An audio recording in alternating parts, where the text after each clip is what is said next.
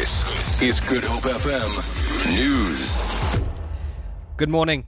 A legal consultant, Dr. Paul Ngobeni, says President Jacob Zuma can apply for a permanent stay of prosecution based on abuse of processes by the National Prosecuting Authority.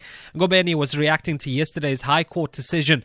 The High Court in Pretoria found that the then NPA head Mokotedi Mpshe's decision to drop 783 corruption charges against Zuma in 2009 had been irrational and that Mpshe had ignored his oath of office to act independently and without fear or favor. Ngobeni says the case was not directly about President Zuma, but the abuse of prosecutorial processes by the NPA.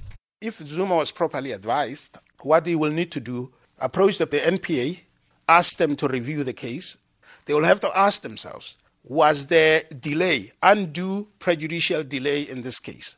And was the delay the fault of the accused, or was it the fault of the prosecutors not getting it right, starting with Mr. Bulelani, after that Mr. Pikoli, after that Mr. Mpshe. Every single one of them did not do their work properly. The EFF says it will investigate legal steps against former National Prosecuting Authority head Mokotedi Mpshe following yesterday's High Court judgment on the so-called spy tapes case. The NPA said earlier it would study the judgment and decide on the way forward.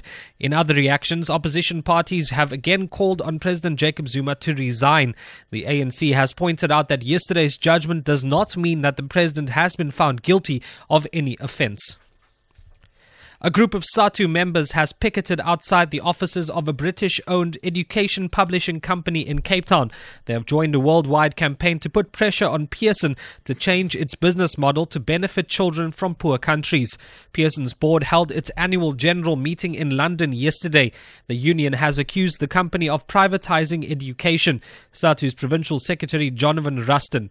Unions throughout the world are telling the Pearson's board that they must redirect their business strategy so that uh, they do not see education as a commodity, that uh, education is for the public good, and that we're against uh, Pearson's strategy to privatize education.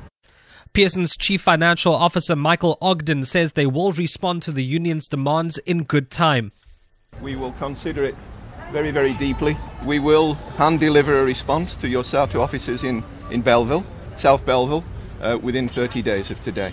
And personally, we will deliver that.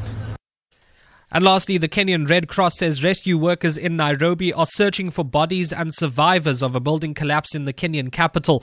Three people have been confirmed dead after a six story building collapsed in a residential building in the Huruma neighborhood due to heavy rainfall. Anaya Deshendu is from the Kenyan Red Cross military has taken charge of the operation.